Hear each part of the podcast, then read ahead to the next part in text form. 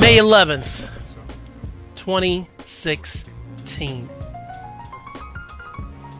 Welcome to Hyphen Nation, and I'm your host, Kellen Conley. So it's been a little bit since we spoke. Uh,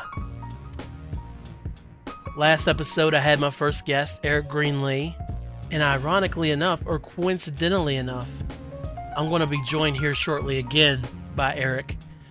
Um, but I had planned on doing Hyphenation 11 and then getting Eric online to do Hyphenation 12. Well, your boy's a bit of a procrastinator and he found everything else to get into besides uh, getting onto this microphone. your boy, that's back again. It's raining in Morgantown, not currently, but it is cloudy. You will be glad to know, though, that this episode, just like episode 10, is not coming from you, coming to you live from the Kroger parking lot in Morgantown, West Virginia, in the Suncrest Town Center. No! I am home. I'm playing a home game right now. I am in my actual house. My chihuahua is sleeping right over there on the pillow, half off the pillow. I'm in my own house recording a podcast. The reason for this being that I actually have a later shift today. I'm closing at work, which means I get off at 6 o'clock. So I don't have to be at work until a little before 11. So I'm actually in my house. And it's not going to be my my uh, it's not going to be my house for much longer though because knock on wood, the wife and I are seconds away to put it in sports terms, sport ball terms.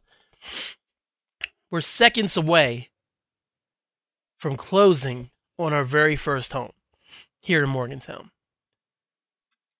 So we're in the process of packing things up.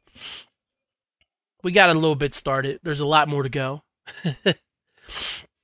but we're in the process of getting everything out of here and getting a preoccupancy preoccupancy agreement so we can move into our new house.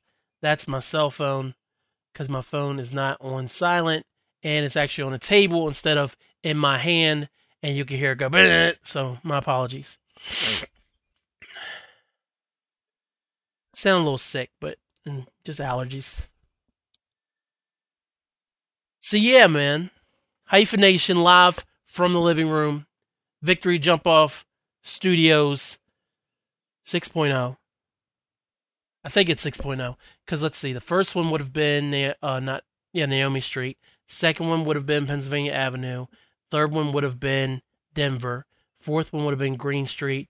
Fifth one would have been Louise Avenue. Sixth one would have been Arkwright. If you listened to any of the Victory Jump Off radio episodes I've done recently, you may have heard me say 7.0. That was an error.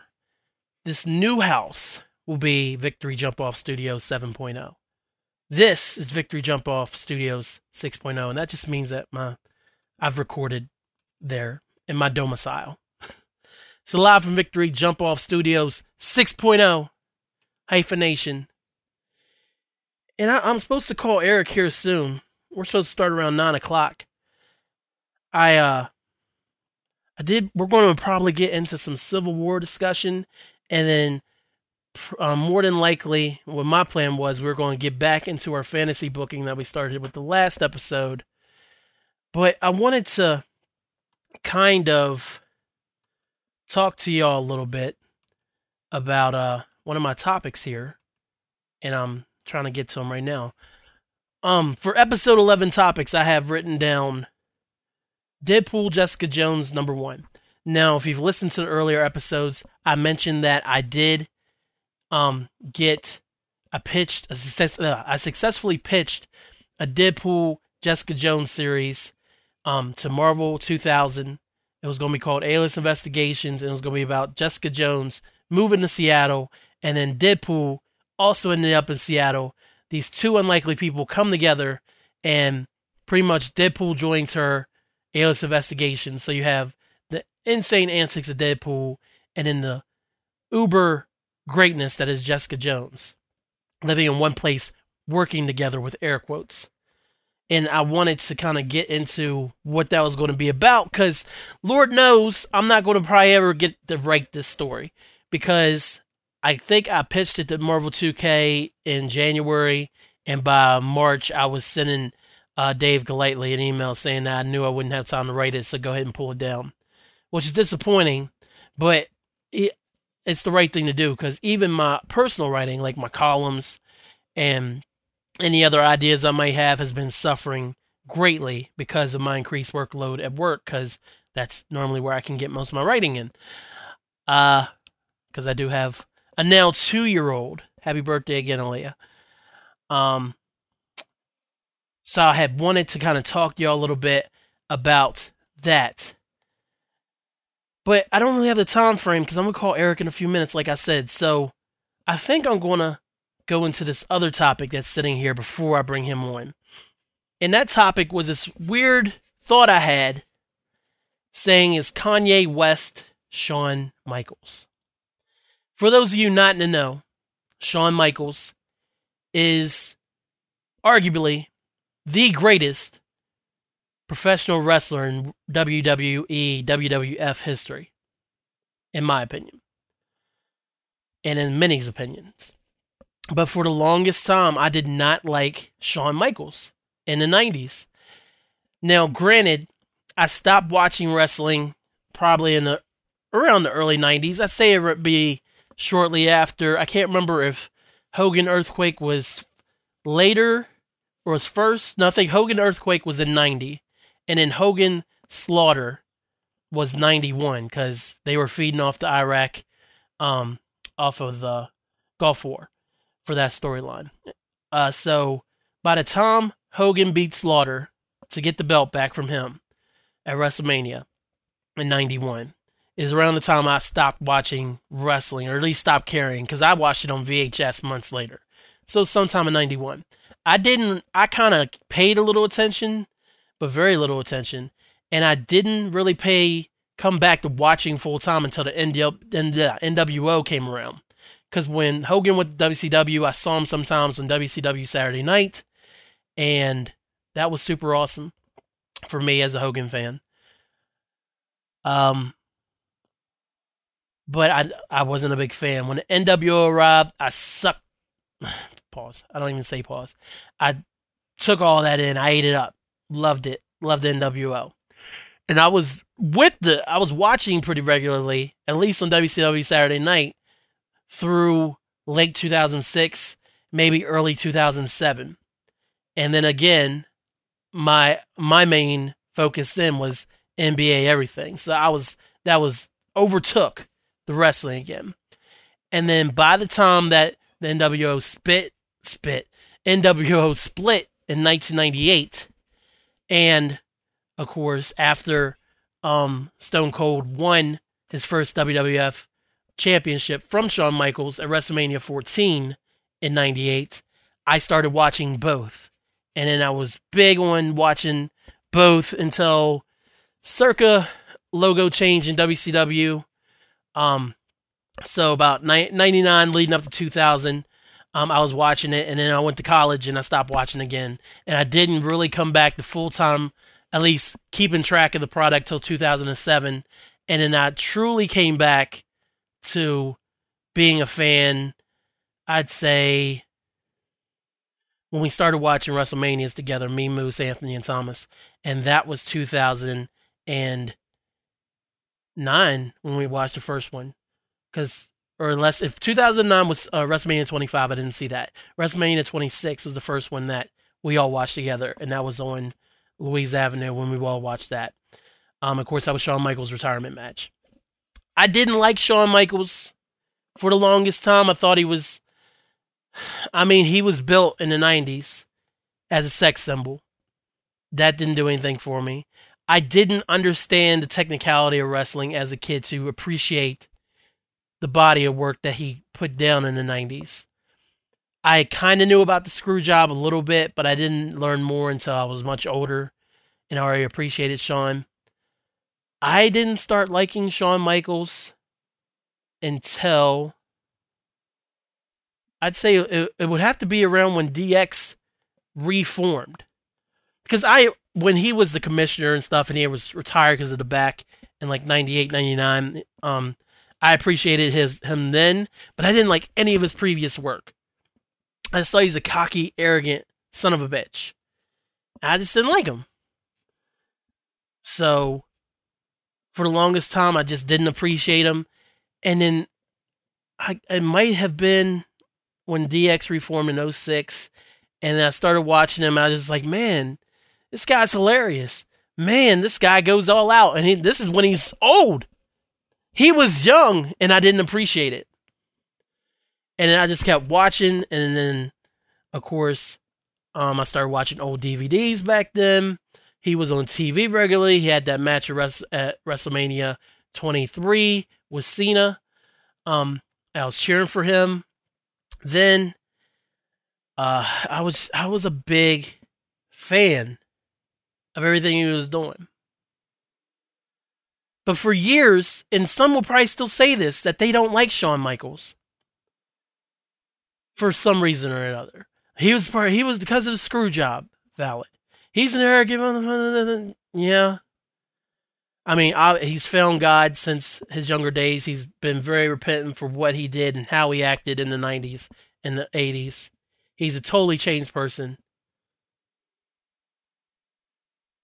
I say is Kanye West Shawn Michaels.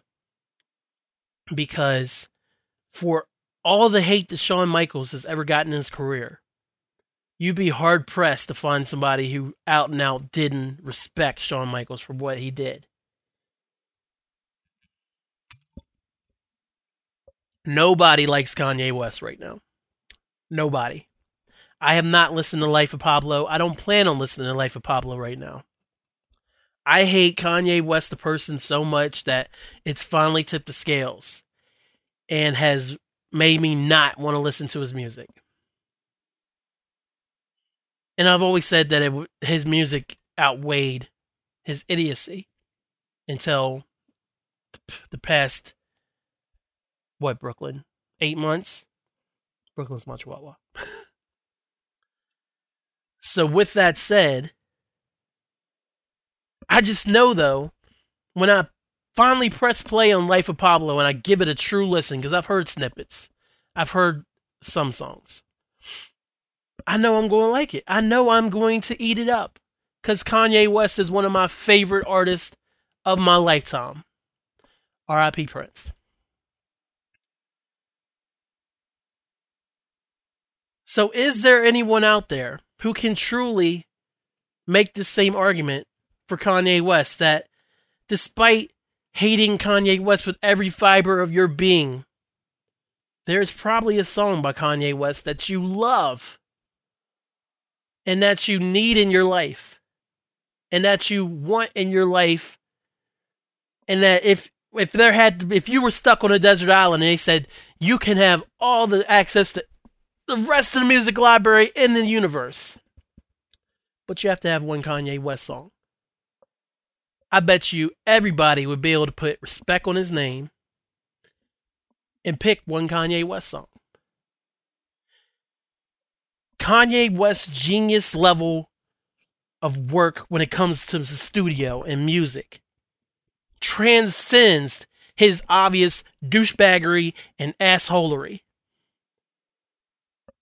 And the fact that he doesn't know how to keep his mouth closed. And he just lets whatever come out of it. The thing Kanye hasn't learned that Shawn eventually did learn. I don't think Kanye's ever been humbled. Shawn's moment, he said, was when he was laid up on pain pills on his couch and he was taking them recreationally because he stopped wrestling. He was in pain and all he wanted to do was take pills and then veg out. His son came up to him and said that said something along the lines. I don't remember the exact quote that um, I heard him say to Stone Cold on his podcast a few months ago when I listened to it. But he said something along the lines of "Daddy's sleeping again," or it was something to make Shawn realize that his actions were affecting his little boy and ultimately his whole family and world. Kanye has had several moments that could have become this. The events that inspired 808s and Heartbreak. His mother passing. The birth of North. The birth of Saint. And still, there hasn't been that moment where Kanye has reeled it in and been like, you know what? I get it. He doesn't get it. He he's like, I need to say these things so that I can say them for the people who can't. Some things, yes, but ninety percent of things you say, Kanye, is ridiculous, absolutely ridiculous. But still, even if you came out on ESPN right now and said Drake's album is trash, go buy Beyonce's Lemonade which I'm not listening to Lemonade until Sean re- responds in some kind of way. Not with it at all.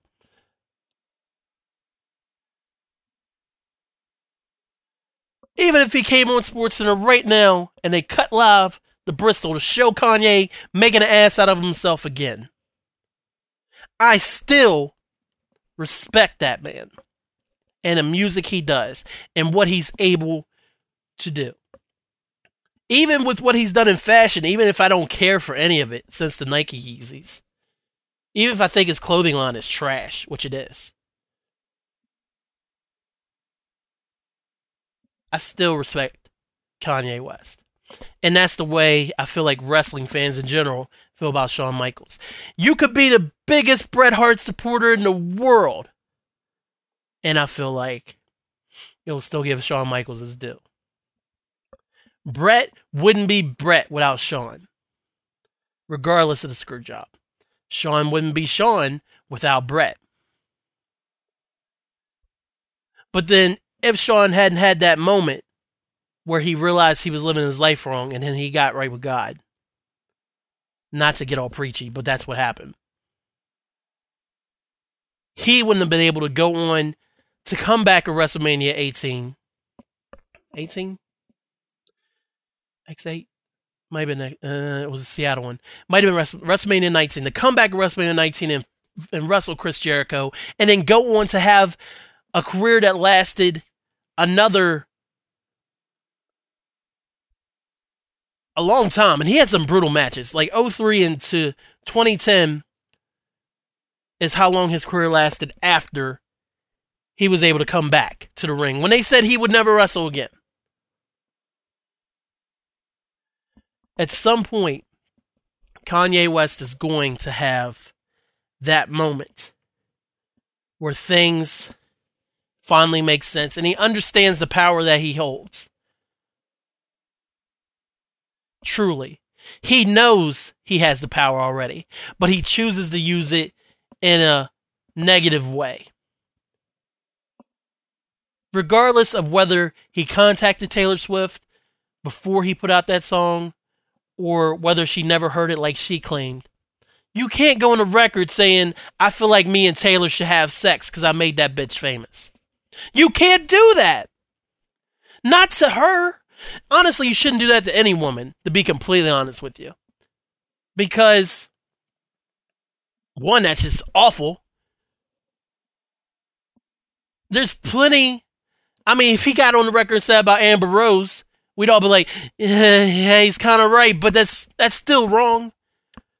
Why is that woman's well uh, self awareness, well being based off of you making her famous, based off you having so that guarantee that says that you should have sex with her. That line bothers me so much, and I know famous is a good record.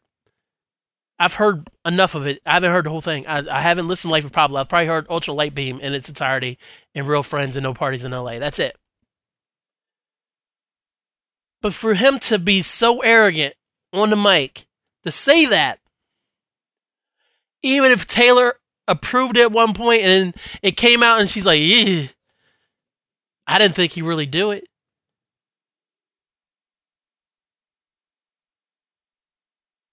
He's going to have a moment soon where he has he's going to have his Shawn Michaels. My kid could tell I was out of it, and I just wanted to lay there, and I wasn't.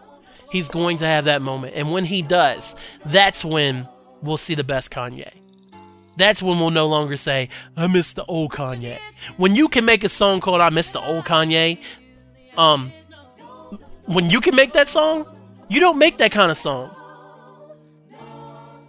You think, I'm trying to think of a, uh, uh, um, Bob Dylan.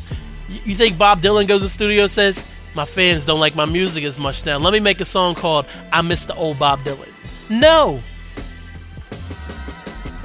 And I get that he's being tongue in cheek, that this is criticism he hears. But it's just so arrogant and I can't stand it. And that's the exact same way I felt about Shawn Michaels at one time. Exact same way. And now we join our co-star Eric Greenlee and our host, Kellen Conley and Hyphen Nation 11. Already in progress. So I guess we should talk about some podcast stuff here. Yeah, at some point, let's uh let's get down to that. Uh, so I already did the intro and stuff because um I started a little before I called you. I was actually comparing Shawn Michaels and Kanye West. Okay. Um, reason being, I just had this random thought uh, a few weeks ago, and I wrote it down for my show notes because I used to hate Shawn Michaels when I was younger. Like, I did, yeah. Because I, I fell out of wrestling from like the early '90s until Attitude Era, NWO, Red and Black happened, and then I I fell out of wrestling again when I was in college until the late, I guess, 20, well, you call them, the aughts, into the late aughts or whatever, to like 07, and yeah. that's when I came back.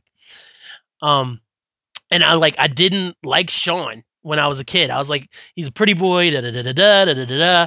And then Shawn came back, he found God, and then that's why I realized, oh my God, he's always been awesome. He just was a dick about it when he was younger. Yeah. um, and then I, I was comparing Kanye because as much like, especially with this run up with his last album and stuff, Kanye has said some of the most terrible things he's probably said besides running up on stage again when Taylor was up there and stuff. I was like, Kanye is going to have his Shawn Michaels moment, where Shawn's was when his kid noticed that he was so drugged out all the time. Um, yeah. He's going to have that moment, and when he does, we're going to see the best version of Kanye West. Until then, he's not there. But we obviously respect Kanye West's music ability, but we don't respect him as a person or a human being most times. Yeah. And I felt I, uh, that same yeah, kind of thought. Kanye has really worked himself into a lather hmm. as where you uh, listen to say like college dropout or maybe even like anything that he might have spoken on like just spoken on before any of that like he kind of like manufactured this chip on his shoulder and put yeah. it there because when you listen to him earlier he's you know he's like trying to be conceited but you can tell like when somebody's really into themselves like that and when somebody is trying to put on this persona and he's worked so hard to like finally establish this I think I'm the shit kind of thing and mm-hmm. it's like but you don't though. Like you are so he's insecure. You know what I mean? Like he's really like that was like his most honest that he's been. Like you know uh college dropout was he was super honest and then it was just like you, you're trying to put on because I guess you know I mean nobody wants to listen to somebody though that's who's like you know I think I'm pretty good at rapping so if I'm rapping then you know maybe you could listen to this. Nobody wants to hear that and I get it. Yeah. But at the same time like to be like you know talking about how you are an asshole and you're not an asshole yet is trying to like cook it up you know? That was that was kind of what that was. To me though Shawn always exuded that he thought he was the best and that he was totally, you know, willing to run over other people. Not necessarily, well, I mean, you know, we're talking about burying like Vader, that sort of thing, because Vader should have beaten Shawn. Yeah. You know, like Vader should have beat Shawn that that that year, like you know, and then gotten it back. That's fine if you want to give it back to him. But to just flat out just nullify Vader, like, dude, this guy, this guy has warred with all of them. He's had war with everybody. Been all over the world. All over the world. And then he's gonna come here and he can't beat this two hundred pounder. Yeah. Not when lights are on at the pay per view, he can't do it. He beat him all. He didn't he beat him like he beat him like five times on Raw, like straight, like caught the super kick in his hands, everything. So it's like, okay, if that was Brock Lesnar with The Rock, because The Rock knew biz- can do business and was like, well, you know, I'm on my way out or whatever. He's. I feel like The Rock still would have had that same kind of SummerSlam match, where it was just pretty much essentially a squash. Mm-hmm. You know, so I think The Rock still would have done that because that was would would have been good for the business. Shawn was just so, and again, you know, it's like that era, man, where it's just like it's four belts essentially, you know, and and, and two of them are the same belt. Right. Yeah. So back then, those all those belts kind of meant something, but at the same time, it's like you don't have any heels really at this time. It was, you know, they were just trying to. It was like a flavor of the month every time they were trying to manufacture a heel. So it was just like, even if Shawn was the guy, he didn't have anybody to go against. So you're only as good as the guy you're going against. As your competition. So, yeah, uh, yeah, I, I get the I get the comparison, and um, I don't know, but yeah, yeah, yeah, isn't there yet. uh, what, what was that year they did top five and he got in there, and I'm like, mm, Uh, what But- them TV thing or yeah, uh they haven't done it in a few years. So I'd say it was like 2010, 20. It was probably after my beautiful dark twisted fantasy. So 2011, I'd say he they put him in the top five. No wait, 2010, 2010. no, no, no, wait, wait, wait, because he he he mentioned it in Barry Bonds, which was on. Oh, that was 07. That was graduation. Yeah, yeah, yeah, yeah, yeah. So yeah, yeah, and I'm like, okay, MTV, which makes it even more ridiculous. Mhm. Back farther On his So, third album. Yeah, his third Yeah. album before he even made 808s, let alone Oh. my beautiful dark twisted fantasy. top five. All right. So, did you see Civil War? Uh, yeah. I, f- I Uh, figure you had because that's your guy. Cap's your, Cap's your favorite Cap- superhero, right? God. Cap is my favorite. Um, I mean, you know, it it, it varies between Cap and uh, Batman, obviously, but as far as what we have seen live action in the theaters, uh, yeah, man, especially this year, like I I gave BVS the the benefit of the doubt As did I. now that we have something to compare it to and just the way to do it and the way it could have been done in either universe just like here's marvel did this eight years ago they started this eight years ago with iron man so no wonder it came to such an amazing uh zenith right here and they still got more to go because they had a plan Mm-hmm. DC's just like, we got to catch up. We got to catch up. Hurry up, hurry up, hurry up. They should have used BVS to just establish Batman in the Snyderverse. Just, just, just put him there, and this is Batman. And you could have a cut at the end, or you know, you could have some pictures in the background or whatever, whatever. I digress. No, Uh, I, I completely, I completely agree because Bat, Batman versus Superman was Batman's movie, hundred percent. Um, but we're not here to talk about that. I don't, I don't want to tangent off of that. Um, how long have you been a Captain America fan? Um, since a young lad, I would say, uh, around the time the X Men cartoon came out. Okay, so ninety two. Yeah, 92, 93. I was into three things. I was I was into uh professional wrestling, uh X-Men and Street Fighter. Those were the things that changed my life. Like I would be a completely different person if one of those things were missing. okay. So getting into X Men, you know, I would go to the comic book store, and my older brother would take me sometimes, and we would, you know, he had his, you know, stack of books he would get, and I was trying to get to that point. So Cap was like one of the ones that I grabbed, or anything that I saw Cap in, just just because you know, it's just Captain America, this, the guy that hauled off on Hitler, sweet. But um, the I guess the moment I became a Cap guy was uh he's fighting uh the 90 92 93 version of Hulk with the bowl cut and the Yeah, the professor, the, the the one who was smart, who was banner smart, but he was uh he had the nice bowl cut. Yeah. Uh, so it was a moment where he uh, he and Hulk were fighting. Um, forget what it was about, but he just like takes the Hulk down with technique. he just like kicked his knee from under him. It was amazing. It was like the best. Like, wow, that's how you do that. That's how you take down a you know, uh, ten. I mean, a thousand pound monster just off you know technique. Like Right. they weren't like fighting, fighting, but it was the net, and then it was um, you know Marvel superheroes playing with them on those games. Um, again, we're combining the Street Fighter and, and the Capcom versus Marvel, yeah. versus Marvel, all that stuff. So, um, yeah, and that's that was really where he became my guy because it was just so like you know become Cap, you know, and it was like I would pick him and then just tee off on whomever. So it didn't even matter. Like I'm, you know, it's Doctor Doom. He feel these hands. You know, uh, Galactus feel these hands. Anybody. it's like, man, come on, dog. Like th- that wouldn't happen, but it was just good to have that fantasy of like just having Cap just beat everybody. So, I uh, have uh, come around more on Cap. I'd say since the movies came out because as a kid, you it, like I was a Spider-Man guy, obviously, um, Yeah.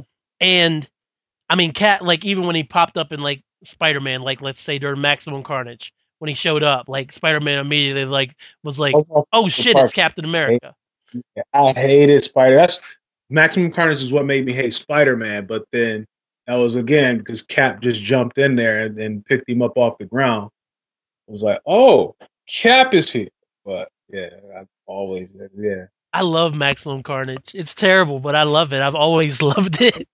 Yeah, I bought every one. I bought every one. That was one of the main things that drew me into to comics, and it was like I hate Spider Man, but this and this story is stupid, but I love it. Like, Did you ever like, play the video game Maximum Carnage? Man, listen. We uh I was not nearly as good at video games at that time as my older brother was. hmm And you know, I had gotten eliminated from the equation long before he got to the end to fight Carnage. And right at the end, right at the end, he had like one more like it was even, just about even. He had figured out Carnage's pattern, blah blah blah. So it's just me, him, my younger brother in the room, everybody absolutely silent, just lending him all of our energy and Yes. focus and like making a spirit bomb so he could come.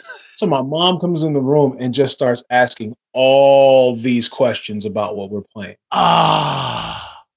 Never cared about anything that ever was on the TV when all of us were in. All of a sudden, she had to know what the red guy was, who he was. She wanted to answer. I'm like, Ma, you have to really be quiet right now.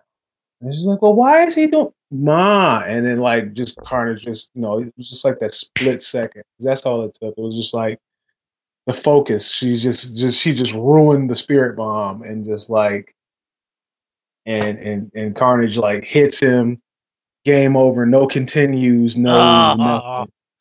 And God, they don't. just They didn't understand. Parent, like even. You remember? I'm sure you did. You beat a video game. You're like, "Mom, mom, I beat this video game. That's nice." Like, no, you don't understand what I just went through. I'm like, Ma, we we've been sitting here legit, legit two hours trying to beat this. Thanks a lot. I beat it twice, and that was only in high school. Once And I finally beat it twice, Right. it's Yeah, that was the thing. We were borrowing it. So it wasn't even Oh. like to hear, yeah, we borrowed it. Yeah. Yeah, I got I found it at a yard sale in like 98 or something. It was like 10 cents at the yard sale. So I gave him the nickel or the dime, took it home, and it took me months to even beat it, Right. but it was so worth it. Yeah. I imagine. so worth it. Um, oh, so you had mentioned something a second ago, and I wanted to p- go. I forgot it. I lost it. Actually, a funny story where um from college, we're talking about how our kids play with toys. One of uh when Branson and uh Branson and Seth, uh, one of the guys uh, in the league, hmm one of their roommates, Mike, like straight A student, whatever, and um he was looking back, he was probably a little autistic. Okay. We just attributed it to being crazy because we were just that uneducated on anything. Yeah. um he would play with his toys like he had like action figures he had he was super into wrestling super into street fighter super into marvel so i love the guy he's sitting there i'm sitting there typing a paper like just at the computer typing a paper listening to some music mike is over on the other side of the room in the corner playing with his toys typical mike stuff all of a sudden I hear, and, and he's doing the voices too, so it's hilarious. I just hear, Captain America, we need your help. No problem. And then Cap, uh, apparently that was Captain America's voice, so very deep. Cap comes in there and just cleans house. It's like The Rock is there, Rock is knocked out. Juggernaut, knocked out. Triple H, KO, everybody is just no match whatsoever for Captain America, and just for him to be able to exist in all three of those realms at the same time, it was just like I just stopped typing my paper and just watched because it was like uh, Cap is going to work with this grown man playing with these toys. I that that's awesome. the magic Cap. I feel like Cap can do it. He he shouldn't be able to. Like other guys are like blowing lasers out of their noses, and Cap is still beating them. So. Man. It's it's the determination, man. It, it like Yeah. it, he never he never stops. and that's that's what uh, okay i do have only have two two complaints about the film Okay. and i know everybody it made me unpopular for a second because to have anything bad to say about this movie is kind of taboo right now because takes are so hot but um the one that i have again we're talking about not stopping how he's convinced in you know his his conviction everything he knows what he's going to do and there's no way you can talk him out of it because when he's when he knows he's right, he's right. Uh, so the first little part of the movie where they first introduced the uh, Sokovia papers or whatever, hmm they first announced that, you know, and they're all having their debates. Cap's mind is already made up, and he knows that Iron Man's mind is already made up. Just so he told Tony, he was like, you know, Tony's not saying anything because his mind is already made up. So you know me so well, huh? right? Yeah. So he's like, no, his mind is already made up. And that's the same thing with him. So for him to go to the funeral and then for them to do the no you move speech, and it was uh, Sharon Carter, but it wasn't Cap. You know what I'm saying? Like saying it and just like Cap just kind of over here, like, "Hmm, yeah, no, you move. That's, you know what I mean? Like for me, like that was my favorite moment in the Civil War book and my absolute favorite Captain America speech that he gave to Spider Man when the you know when the mobs are telling you and the media, no matter what they're saying, the the, the whole nation uh, says something's right when it's wrong, or some you know it, uh, you know it's it's your duty, it's your job to plant yourself like a tree by the river of truth and tell everybody no you move. You know like that's Yep. oh my god that's like my favorite like i like i read that and was like oh my god i will never question my own judgment on something ever again. Off of something that a cart that a, a comic book character said amazing and then for them to kind of take his legs from under him like that in his own movie just i don't know i was really i don't know who he would deliver the speech to but i would have figured that out and just not thrown it in there in the because it didn't mean as much coming from Sharon Carter, even if you know you're a big Sharon Carter fan. You know, sorry to anybody who is, but no, that's Cap's line, and only Cap is supposed to deliver that. So that kind of bothered me. But Um, I mean, I, I wish they would have worked it in and like not had Sharon do it, and then when they're having the big superhero battle, somehow fitted in where Spider-Man and him are duking it out. He still is able to say it to Spider-Man, and then Spider-Man instead of yeah, he had the cool moment where he figured out how to get Giant Man back down size. Um, but I feel like that should have been catalyst and Peter being like, "Hey, I really don't know what's going on here. Let me get out of here or something, or just maybe let, maybe even let." Uh, maybe just to use it even to distract Spider-Man, and then Spider-Man's like totally fanboying out, like, "Oh my god, that's amazing!" And it's like he just pops him in his chin, and then I loved how they were fanboys though. And, uh, Oh, yeah. but it does bring to my point with, with Spider-Man specifically. Listen, I hate Spider-Man. I've said it several times. Said it several times since we started talking today. you could actually stop saying that you hate Oh. Spider-Man on my podcast. Actually, That's no, okay. no, no. This film, I love this version of Spider-Man. It's the Spider-Man that should always be. I don't mind him growing up and you know doing you know a little bit better. I don't mind that. I don't think that he needs to just be downtrodden all the time for him to be endeared. But I do like you know I do like this this version of him where it's like you know the underdog and you know whatever whatever. But and I don't know maybe you would agree. Aunt May does not need to be a MILF. well, I like Marisa Tomei. but she's like fifty. Why can't she be an aunt? I, I don't I don't want to find Aunt May herself sexually attractive. I don't because it was like they it's like they made Aunt May and Mary Jane into one character.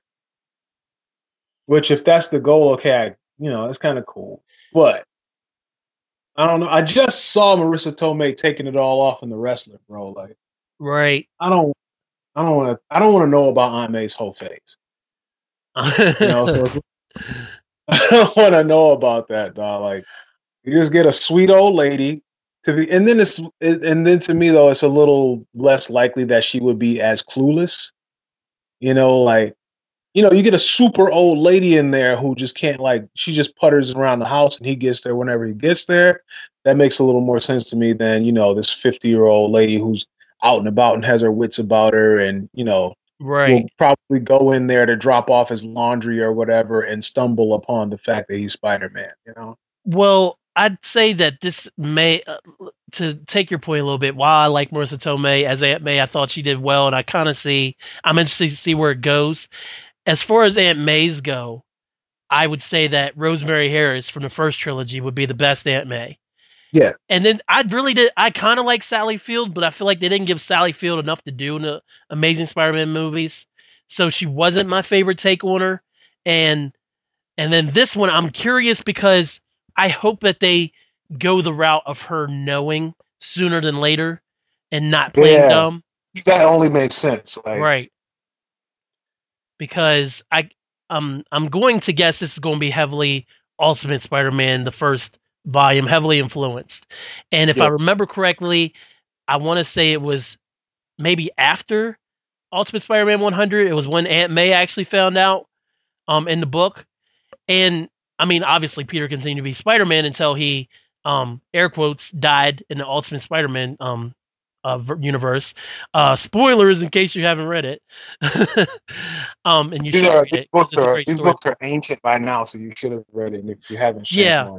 And I will say that you should read the Death of Spider-Man and Ultimate Spider-Man books. I think it was called Ultimate Comic Spider-Man book because was, if there ever was going to be a, a Spider-Man death story, that is going to be the way it should be done. And I I really liked how they did it in those books. Yeah.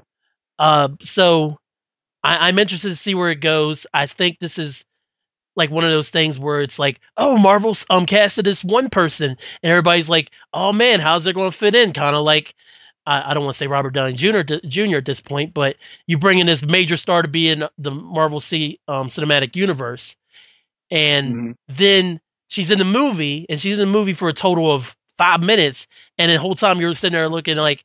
Instead of you believing they're this character, you're like, I can't believe Marisa Tomei is sitting there, and Right. I focused exactly. right on there. I heard what Tony and Peter were saying, and but I was zoned in. Marisa Tomei. Like I'm very, very aware that that's Marisa Tomei. Right? yes, yeah, I was very aware of Marisa Tomei was in there. I was like, dang. So, Robert Downey Jr. is Tony Stark. Like hmm he's in there.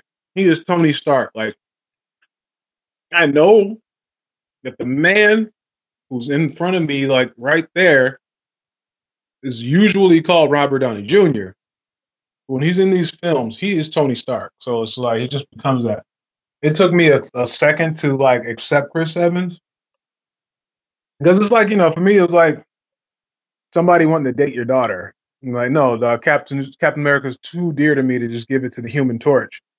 Like, you were just the Human Torch, bro. Like, yeah, come on, you know, and, and that kind of bothered me. But because they did the last actually took- Fantastic Four movie in like 07, I think. uh, it actually took. I was I want to say I didn't fully accept him until Winter Soldier, bro. It took me that long. Like the the first Avengers, I thought was decent, but the fact that he was over there, like I don't know, I, I didn't like him in the first Avengers either because he was um not the first Avenger, but the Avengers one. Right. um, when he was just the way he was giving out the orders was like, you know, okay, everybody do what you'd obviously do. The guys who can fly, take the guys out in the air. The me and the chick will fight the people on the ground. Hulk smash. You know what I mean? Like, yeah, he didn't have a lot to do in the first, uh, aside from the helicarrier sequence where he's fighting the guys and then trying to help Tony. He didn't have a No, whole lot to do. the, the helicarrier sequence when he is uh struggling with the one guy with a machine gun for 15 minutes and yeah, everybody else is getting getting it on for drama's sake, and that's why he was struggling. Yeah. So that bothered me. I'm like, dog, just just flick that, just flick that shield and get in that angle. Like, don't just make it happen, dog. But um, I was sold on Yeah. First Avenger. Like even even when he was skinny, CGI Steve Rogers. I was like, because I was thinking the whole time, this is Johnny, this is Johnny going in, and then it didn't take a few minutes, and I was like, this is Steve Rogers. Like he had me. I was that hooked. I felt like he like I don't know. I felt like he took a step back in Avengers One, like just being you know the He Captain did. America and that from from the original Captain America where he's flipping and throwing motorcycles and whatnot. And I'm like, you know, even at that, I'm like, I mean, I admit I was being a jerk where it was just like, "Mm, no, no, Cap, mm, no, you know, it's just like right. just being too much. But I mean, at the same time, like when uh, in in the later Avengers movie, it was just like, mm, no. But Winter Soldier, I was like, okay, yeah, that's Cap. That's how I felt Oh. about Andrew Garfield in Amazing Spider-Man. Like I hated his Peter Parker. I loved his I loved the way he talked as Spider-Man, but I never Yeah. believed him. Never believed him at all. Could not buy in. So I, I can see how you would have difficulty, especially when That's is your like guy. Brandon, that, that's like Brandon Routh's Superman. Like, mm, no, I like I like Brandon Routh Superman. It was it was okay. It was But then, okay. like, it was okay.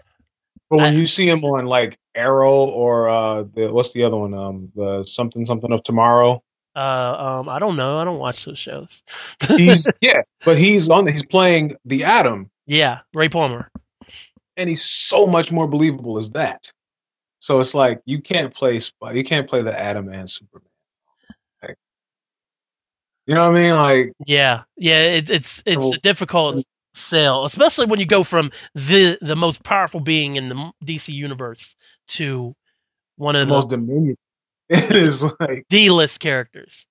yeah, and, but that's the thing. He's great as Ray Palmer. He's amazing as Ray Palmer. If you never Right. get a chance to see it, like just check out I've seen some clips. arrows. He I've is- seen him a little bit as Ray Palmer. It's Ray Palmer, and it makes so much more sense. It's like, oh no, you got demoted, and that's like the better fit.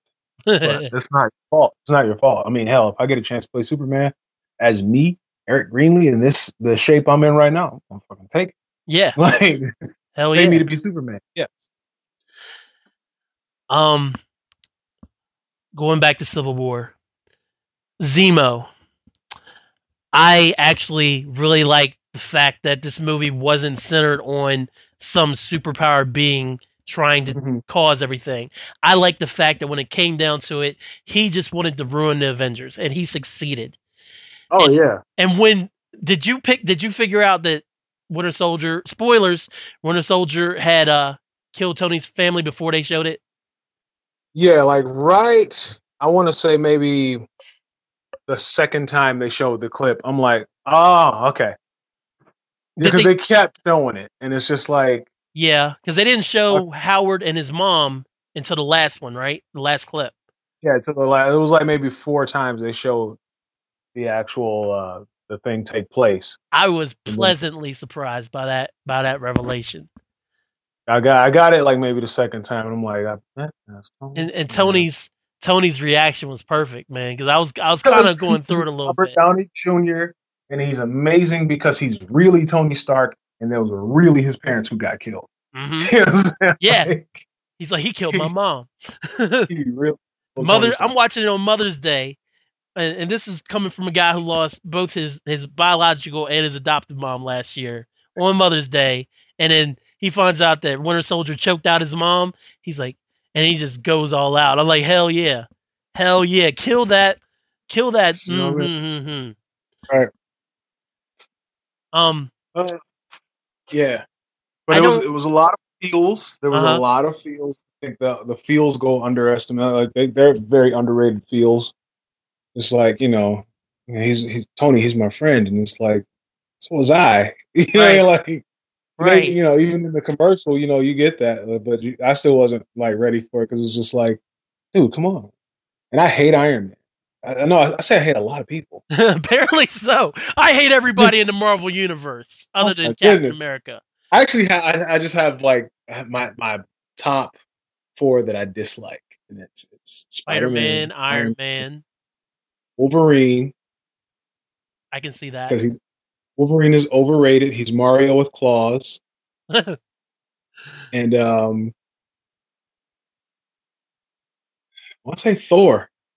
I'm just, and, I, and it's not that I even dislike Thor. I just don't find him that exciting. Right, he's not for you. That's how I feel about Thor. Yeah, Thor is a Thor is a guy that you got to be a Thor guy to get into Thor, Yeah. and I am not. Though I the first Thor movie, I immediately I was watching that when they had that big fight in uh with the ice giants. I was like, "Yep, I'm in." But I mean, that would work for the movie universe. Um, what was I going to say off of that? Because you had said about Tony um going off. Oh, the Feels- fields, the fields. Uh, did you? Oh, I remember. Did you think? Well, well, I know that you're you were a team cap guy going in. I'm going to make two questions out of this. Uh, my first question is: a lot of people, of course, the whole movie campaign is whose side are you on, Team Cap or Team Iron Man? And then everybody's like, I was immediately with Team Cap because I loved the original books. I know why Cap was on the side that he was on, and Mhm. then ultimately, I mean, the ending made sense. It was disappointing from a standpoint of reading seven books, uh, seven issues, and then Cap surrendering. Obviously, we know why Cap surrendered. Spoilers for the Right. comic readers. this episode's going to damn be called "Spoiler, Spoiler, Spoiler." Um, but yeah, yeah, you should read a damn book, and because it's amazing. Not the Secret War, Civil War. Read the actual Civil War book from 2006. Um, but I, I was saying a lot of people were like, "Oh, how can you go against Iron Man, Kellen? You love Iron Man. You've loved Iron Man since he came out on screen." It's like it's not about the character; it's about what they're actually fighting over. What obviously the Avengers do needs to be policed in some way, but just like with the Superhero Registration Act in the books, the Sokovia Papers pretty much said you can't do anything without us signing off on it. So Right. when world level threat Thanos touches down on Earth, that's when we're going to call you. But when these little battles that you've been fighting that have been highly important, Ultron, the battle in New York, we could sit back and be like, eh, no, and you can't go. right. How can you cut? Oh, I understand that one of the points in the movie is like since you arrived Iron Man, the number of super beings and all these people have ex- exponentially increased. And um, not saying you're a direct cause, but you kind of are a direct cause. And and I under I get that, but to cut these heroes off at the knees like that, there's ways to police them rather rather than doing it this way though. And there was no They just went straight for we're regulating it, and you can't go unless we say so. And, And that's that- why I was immediately Team Cap as soon as I the movie was announced. Of course. Yeah. It was um it's just like anything, like even in real life, you know, things it's, it's such a reactionary thing and such a knee jerk reactionary thing to where it's just like one kid falls off of a banister somewhere at Disney World. It's easier to just shut down Disney World than you know, like Right. just kind of just put a nail, I mean, just nail up a board that would keep kids from falling off. It's, the always the most extreme thing that you actually the most over overreaction you could possibly have that people would just like you know i mean at the same time we're talking about sokovia and huge buildings falling and that sort of thing but it's like okay so what if what happens if we fold our arms and do nothing and, you know you just have some cops go out there and deal with it then you know it's just going to be some dead cops to add to that body count but right. Right. meantime, like it's that's that's the thing. There was going to be nothing any different that would develop whether you guys are telling us whether you deploy us or we deploy ourselves. It's still going to be these huge battles with all this collateral damage. Like there's no, it's not Dragon Ball where you're just going to take it out to the desert and scrap it out. Like it doesn't happen like that. They're attacking a city for a reason because they're attacking a city, whether we're there or not. They're still going to attack the city. Right. Because if there was no Avengers, then Ultron was still going to end human life on Earth. They're still going to do what they want to do. It's not like, yeah, we're trying to draw these guys out. No, it's we. I'm here to destroy Earth, and so there's that. Yep. Just cause I don't like the cut of your jib, Earth. Like, nah. So yeah, I don't know. Like that that part, that point was silly, and that was the whole thing in the books was that it was ridiculous because it was from you know with um spoilers. Stamford. yeah, with the Stamford with the with the school, and so it was just like, ooh, you know, like I get it, but that guy was he's a living bomb. He was going to do that anyway. Yeah. Somewhere. Yeah. Um, going back to uh, the comics real quick. Did I know you hate Wolverine, but did you ever read the issue where Wolverine, the issues where Wolverine was tracking down Nitro, and That was up, actually my favorite Wolverine. yeah, That was actually my favorite Wolverine. I don't like I- like I said, it's, it's I think he's overrated, but when he's just like I call that like um the same thing I do um like Street Batman versus Space Batman. hmm where Batman is breaking down criminals and you know like tracking down clues and that sort of thing. That's my favorite Batman.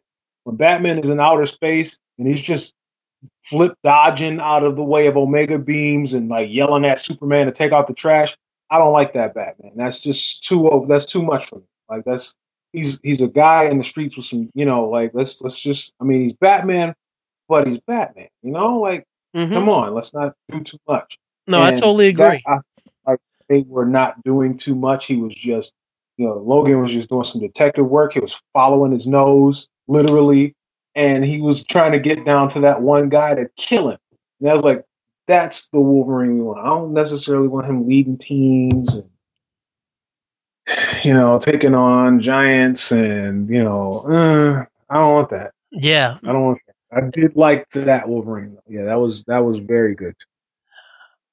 Which is a shame that we won't get to see that in a film because Fox just can't get right. I'm. It's going to be awful because you know Jackman's going to be done after this third Wolverine, Yeah, and I don't want to see the next Wolverine. Per, I don't want to see the next person they tap to try to. you don't want to be. that. Nobody wants to be the next guy. No. You want to be the guy after the next guy. And even still, just like, oh, yeah, you want to be Tom Holland. You want to be the new Spider Man, not Andrew Garfield. right, exactly, right. That's gonna be a hard sell, man. It's going to be real hard sell. Um. to Chris Benoit out of the ground for that. one. Ooh. Oh. Oh. uh. Too soon. It's always too soon with Chris Benoit. Um. So Bla- Black Panther. Oh man. This man Chadwick Boseman has played Jackie Robinson. He's played uh, James Brown, and now he's playing the most iconic black superhero in the Marvel universe. We're gonna have to like form a circle around him so that nobody can assassinate him. I apparently, A He- tight circle. he can do no wrong. He was amazing. Oh, amazing. He was the hon- honestly, if I had to say, if I had to pick a favorite character from the film, it's Black Panther. yeah, As much as I love what Cap and Iron Man did, I've seen Cap and Iron Man before, but and that's Black that's Panther saying a lot because so. that's saying a lot because everybody was so good. Everybody was so good. Like I don't know. Like man, now I have to pick a favorite. I'm not gonna pick a favorite. I felt like But- Scott Lang got a raw deal a little bit because everybody was just dissing him, like uh, your little guy be shrunk. I mean, not a raw deal so as far as God. Giant Man, but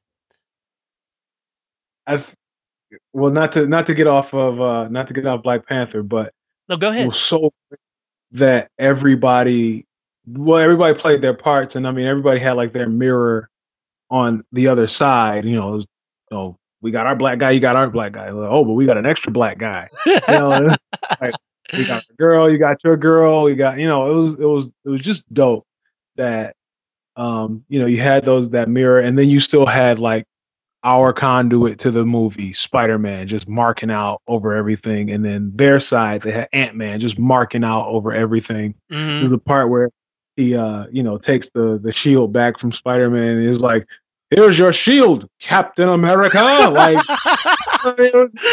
he's Paul Rudd is such a kid. Like he's such a kid. Like he just has like this just childlike joy. Anytime you see him in anything, this Yeah. is forty. Uh, when he was uh, he was um, the heir to the Sweetums Foundation, uh, and uh, on Parks. he's just hilarious. and He just still looks like he did in Clueless. So it's just like, yes, th- it was funny because it's just like you know we still had, it was like it was, it was all these quirks and all these guys had jokes, but amongst in those he was still the funniest. Just like you know my dad, you know he's a uh, Pym always said, "Don't trust a Stark." He's like. Who are you again? He's like, come on, man. Like, come on. I was just here scrapping. I was a problem a minute ago. Like, don't play me like that. I was just out there scrapping against y'all. Like, put some respect on my name. That's the second put some respect on my name Right. reference in this episode, by the way. So Dang. we're relevant. Right. But um, getting back to Black Panther, dude, like this is the kind of stuff I've been waiting for since I was a kid watching Ron Simmons. Hmm You know, I always go back to my Ron Simmons example of just like Why don't you uh, uh, go ahead and tell tell the listeners your Ron Simmons moment? That, super quick. I- Yes, I, don't want to. I don't want to spend a whole bunch of time on it. But um, as a kid, um, you know, I, again, I said I was a wrestling fan, and every morning I would jump up and watch all the wrestling that I possibly could on Saturday mornings. So on Channel 38, we had like even like Smoky Mountain. We would get sometimes early on a Saturday. You had your um, WCW Worldwide at nine. You had Superstars at eleven. You had um, Wrestling Challenge at 12. So everything, I'm just soaking it all up, everything. So nine o'clock worldwide comes on. I didn't really get to watch the pay per views, and um, a lot of times I didn't get to see uh, the Clash of the Champions or anything like that. Mhm. So what was Super Bowl? trying to remember which pay per view it was. um, first- Show is Ron Simmons, uh, Power Slamming Big Van Vader. One, two, three comes the new WCW World Champion. So I run, I jumped, I exploded. This is something that happened a week ago, but it's brand news to me. So I exploded off the floor because you know my mom had always said like you know there's no black people this, no black people getting that, no black people, black people, black people, and it had started to kind of seep into my subconscious that hey, wait a minute, you know I wanted to just you know be like hey man, Hulk Hogan is cool, is dope, Superman is I don't care if they white, you know like I'm a kid, you know just trying to enjoy what I want to enjoy, but you know that the conscious side of me is just starting to be like hey, wait a minute. How come ain't no black people doing nothing dope? Well, Michael Jordan is jumping all over everybody. You know what I mean? Like in reality, we should be somewhere in here, like athletically at least. Like we can't wrestle. Okay, so when I saw Ron Simmons pin Vader, the second Vader reference we're making today, actually, pin Vader, take the belt, I jumped up. And my mom was asleep in her room and never on Saturday mornings, you do not interrupt a woman who's worked all week to say something stupid about wrestling.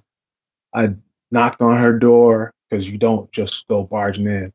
I knocked on her door and yelled, Ma, we got a new world champion and he's black. And I just hear her say, What? Just, you know, like mock excitement for the thing that I was excited about, but really excited that it was a black champion. And so it was just like, that was a huge deal, you know, and um, just like, finally, we got a hero. We got a champion, like literally a champion, a man standing there with a gaudy golden belt around his waist and says he's the best and he's black, you know, and it's just like that, that matters. That representation mattered to me a long time ago. So for us to get the Black Panther, brings bring the point home, to get Black Panther the way he was in this film, um, and he kind of set himself apart, just not only just being so cat like and so dope, he was also the straight man. Like he was just established that he was just different from everybody, and you know it can be like hard to identify with a guy who's royalty and a warrior, and you know like he's just got you know he's he's a richer Batman in this sense, but he's like. Yeah. But he had purpose, you know. It was just like I just thought I just watched my pops die, so let's get down to the bottom of this. I'm gonna go ahead and wrap it up. But he wasn't, you know, irrational. Right, because that's what I was sense. afraid they were going to do. I thought they were going to make Right. me like I got to kill him no matter what, and, and Right. but no, he he was definitely rational. He was so the voice of reason. He was the straight man. Everybody else is joking and all of this, and he's just like, "Where is he?" You know what I mean? Like, dog, so cool." like just sitting there screaming, like trying not to call him the N word. it's like he deserved better. And it was just like, Right. you know, I saw the meme the other day saying like uh with the uh shit, I just watched I just finished I bought my ticket to Wakanda right after I got out the movie. Yeah. Dog, I felt the same way. I'm like, oh, we should really go back to Africa. Like you know what I'm saying? Like Yeah, like the Oh. um the uh mid credits uh scene when uh obviously Bucky's going to be frozen until they can figure out how to get him deprogrammed, and then uh like and then Cap's like, oh, they're going to come for you, and then he's like, let him try, and then it pans out, and you see that he's in Wakanda. I'm like, there's no way anybody's going to get into Wakanda to get the Bucky. Wakanda like you know, so like and again, that's great. Like there again, there are people who haven't read these books and they they have no idea who Black Panther was, and there are people who, you know, I'm pretty sure there are honestly people who just held out on all these things because they're just used to seeing every other race or especially white guys with brown hair just be the hero all the time. You got all your Rick Grimes and your Drake from um, Uncharted, and everybody looks like that. You know, hmm like we need somebody who looks like us, somebody who acts like us, who's coming from the same area, without it being like, you know, a Static Shock cartoon was kind of cheesy. You know, have the same feel, even though it came from Warner Brothers. It didn't have the same feel of a Justice League or a Superman or mm-hmm. Batman or whatever. At that time, it was just like it felt like Hammerman almost. Like, It- oh my gosh, that's a perfect perfect comparison. it felt like Hammerman. I'm like, but why am I watching? Why why does it feel like Hammerman when this came from the same universe that these other ones came from?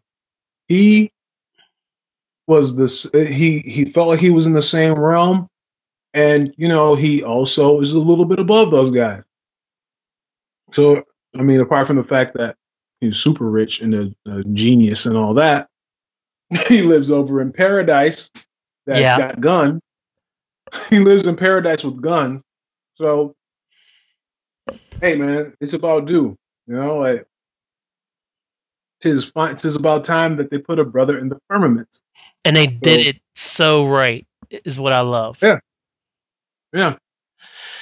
All right. Well, I got two more questions I want to ask you before we wrap this up because I got to get out of here and go to work as usual. But two questions Captain America and Bucky. Obviously, a mm-hmm. big chunk of the movie was based on Cap getting to Bucky and saving him and figure and bringing him back to what is reality, so to speak. Because last time we saw him Winter Soldier, he saw the glimpse where Bucky kind of maybe where Bucky came out of it, and he knew Bucky was in there. He had been looking for Bucky for years since Winter Soldier.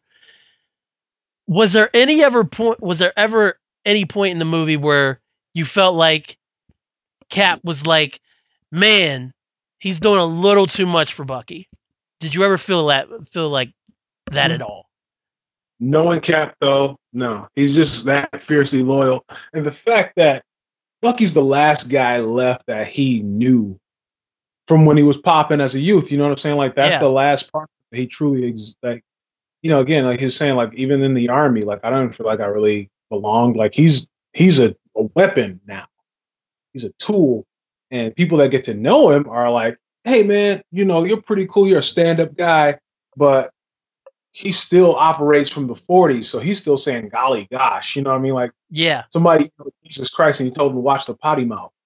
So for a guy like that to come to a time where you can yell elbow and get porn on your phone, you know what I mean? Like he's really out of, you know, he he can't help but to be out of touch with his era. Like so, yeah, like that's to save Bucky is to save that part of him that can identify with him, or at least you know somebody that can, you know, have stories from back in the from the old neighborhood and that sort of thing. So and that was one of my favorite parts of the movie where they were before they got off the plane and they were talking about Bucky had um they were going on that date or whatever and um Yeah. Bucky, yeah the, and them remembering those memories.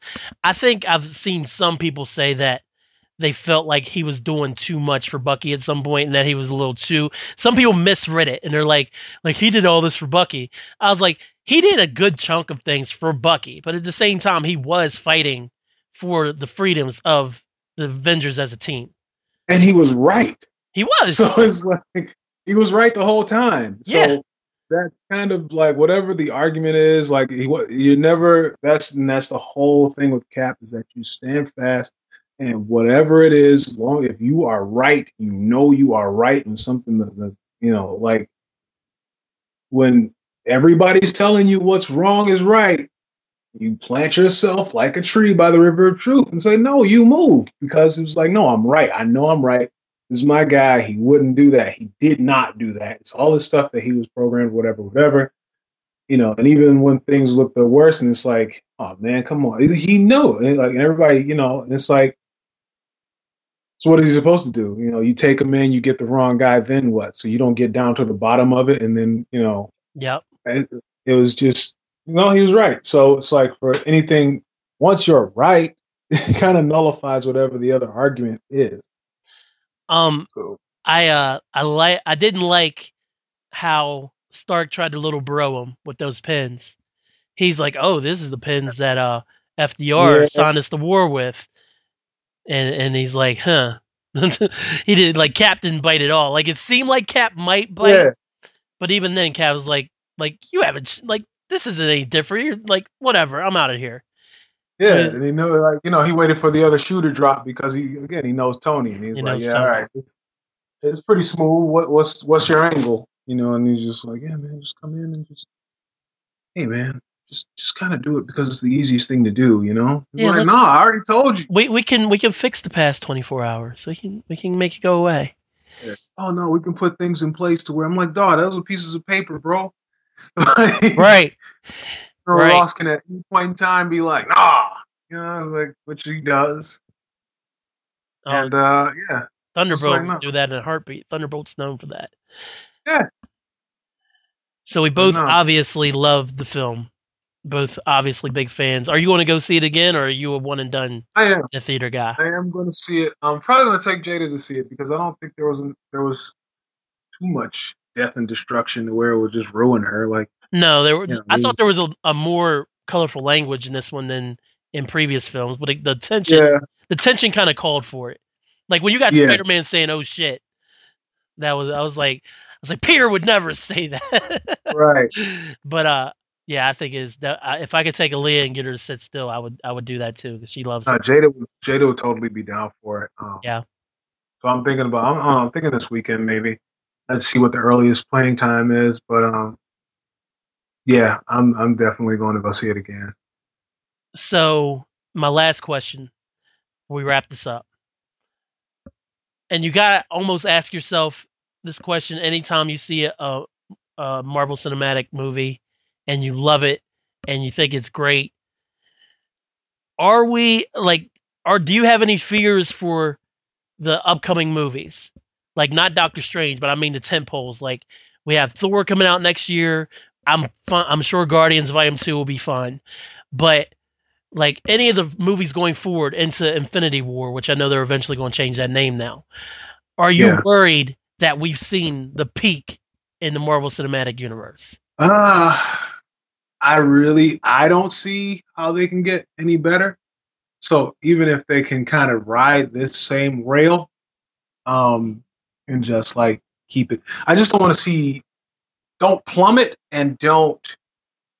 You know, if you can, if you can, if you can keep it at the same level, because you you've set the standard. Now you don't necessarily have to exceed it because it was incredible. Usually, when somebody's trying to exceed something, uh, you know, Matrix uh, Revolutions, the Dragon Ball Z fight when all you really want is a Jet Li scrap. hmm it's like, you know, it doesn't long so long as they don't. uh, That's the other thing though. Like with these guys, because they are the superheroes that we know, they um can do these incredible things, so they can be a little more over the top than other franchises. But also, Marvel has a plan. They have had a very, very good plan that they have executed to perfection so far. And even with, you know, the Netflix shows that just put that they do scale better than anything I've ever seen. The MCU so far, just like what they've been able to do with these bigger than uh these, these bigger than life names is just incredible. Like, you know, it- it's like how do you even think of like, okay, yeah, you get the money and it's like, but some like money alone isn't gonna make a great film or a great experience, you know, to where it's just like, you know, oh, you know what I mean? Like it's just like Yeah. you get somebody the Sony money and the Fox money, and they just don't know what they're doing. And, and just for Sony to have that come to Jesus moment where it's like, hey, hey man, We need some help. Yeah. They fixed it in two minutes, bro. They fixed Spider-Man in a couple of minutes Yep. It didn't take long. It was like, hey, you, you guys just try to go kind of by the book, huh? As uh, you guys just want to try to keep the characters like you know true to like the way they were written and the way they've been for like decades. what a novel idea. I thought of that, and I mean it's kind of fun to like. I know a lot of people tinker with Spider-Man, and there are a lot of different very uh, iterations of Spider-Man and that sort of thing, and you know. a lot they're slightly different here and there. You know, people want to mess around with it. It's really you don't have to. No, just just keep the formula that endears him to people who like him. I don't. That's I mean, enough. I, I can I get it. You don't like them. I can totally get it though. Like this Spider-Man, just that, that's it right there. It's tried and true. He, you know, he did what he did what he was able to do. You know, and it was just like he should always be underrated. I think that's the one thing is like this Spider-Man should always be underrated, except for like if you're Doc Ock. and You that's know, you what. know what he can yeah. that's what makes sense. You know what you can do, but like you know, when you put him in with these people who've never seen him before, they should have no idea what what they're getting from this kid. And then it's just like you can have that magic. And he was the, the kid is perfect. The kid is uh, obviously Peter Parker hmm from another dimension where he just came to play himself in the film. And So- that's what the last three Spider-Man movies have missed because he was underrated in Spider-Man one and two, and then in three, Amazing Spider-Man, and then Amazing Spider-Man two, you never got the feeling that he was the underdog. Yeah, Especially when they have a Spider-Man day in the park in Spider-Man three, and everybody's like, "We love you, Spider-Man," and other than you know, you don't get a Spider-Man three out my out my sight. that was I've never wanted to walk out on a film before on a movie that I paid money to see. Never wanted to do that before until Spider-Man 3. And I was there with like 10 other people and that's why I didn't leave. If I was there with just like a date, I'm like, we gotta, go. you know, like the Right. thing is just come on, man. But uh, they, they they hit so many nails on the head, and ah. mm. So going forward, now, I'm not really worried about. I'm not really worried. I would be shocked if they just took a nosedive and the movies just all of a sudden got awful. But because they're, it's such a big machine that they're all working right now with the Netflix series and and and the rest of the MCU and the ABC shows with the Agent Carter and the, the Shield and everything like that. It's like they they've shown that they can juggle it, man, and just like you know they can juggle that and they can say, hey, give me that Spider Man, you know, turn a couple screws. All right, there you go, there you go. Don't mess it up this time. That kind of thing. Yep. They know what they're doing, and just like, um, I can't wait for the Punisher show. I can't wait for Iron Fist. I can't wait, man. Like everything is just like it's just rolling, man. Still an exciting time to be a Marvel Comics fan, and that's what I love about it. That's what And- I love. I can't imagine. Like we're we're finally we're able to see all the things that you know people who shit. I wish my brother was here. You know, like that Yeah. kind of thing. Or like, Right. dog, you are missing it, and it's just like, you know. But um, that's like it's just like we're finally able to do the things that we want to see, and you know, like just just Deadpool with the very comic book looking Colossus instead of whatever the hell that was in the Singer films. Yeah, and uh, That's what I- Stand. Yeah, I don't want I don't want that shiny I don't necessarily want that. It didn't look bad, but this practical whatever, like this that plasticky looking metal chrome thing, that's what I want. I want that nickel brush colossus. That's what I want. yeah. That brush nickel colossus. I me gotta get Deadpool on DVD. I need to get it Blu-ray. Well, I'm going to wrap it up here. So, I want to I want to thank you again, Eric, for coming on the show and talking Civil War. We didn't get to any wrestling, but I figured, You know, you said just Civil gotta War. go with I just gotta go with, with what's there. yeah, Sometimes you just gotta go with the flow, and it just felt like felt right with Civil War. I could talk about it all day. Absolutely. I'm glad I got to see it because I've been real mad if I had been- had to be like, I haven't seen it yet, because Uh, there was a I hate- chance. Yeah, man. Yeah, I'm gonna take I'm gonna take Jay this weekend probably. Definitely, gotta see. I see when the things come out. she's gonna love it.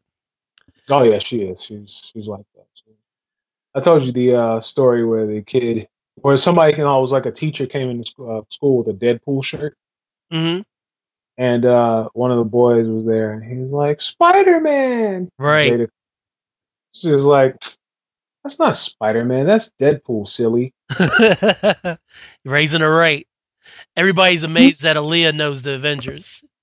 It's like Black Widow, Hawkeye, Spider, or Right. Captain America, Iron Man. She loves the Hawk. Loves the Hawk. She has a Hawk Yeah. Jada still calls him Hulk Smash, but that's just That's okay. Whatever. We'll get there. We'll All right. Well, All right. I want to thank everybody for listening to Hyphenation. Um, it's been it's been a fun time, and I'm going to have Eric on soon again because he seems to be the most readily available w- with my hours right now. so, uh, again, thanks Um, for coming on, ready man. to go crank up the crank up the shirt press machine. The T-shirt Kings will return very soon. Is that is that like. Spider Man will return at the end of Civil War? Uh, I don't like Spider. Get off my podcast, man. Oh man, we're gonna we, we're gonna we're gonna make a triumphant return real soon. We got some stuff in the chamber and ready to fire it out. Can't wait. Yeah, I know. Took some things. We had to get both had to get our minds, collective minds right. That's the thing. You got to partner, man. It's just just be patient and be like, all right, man. Well, you gotta get your grits together, and then when he got his grits together, I gotta get my grits together. And now we both seem to be on the same wavelength. And so we ready to crank out this work, man. Well, you let me know, man, because I, I Will. come back. I will be a repeat buyer then. I'm already a repeat buyer. No, I got both my shirts same time. I will be a repeat buyer then. Oh man, I'm gonna look out for you, man. Awesome. Got you.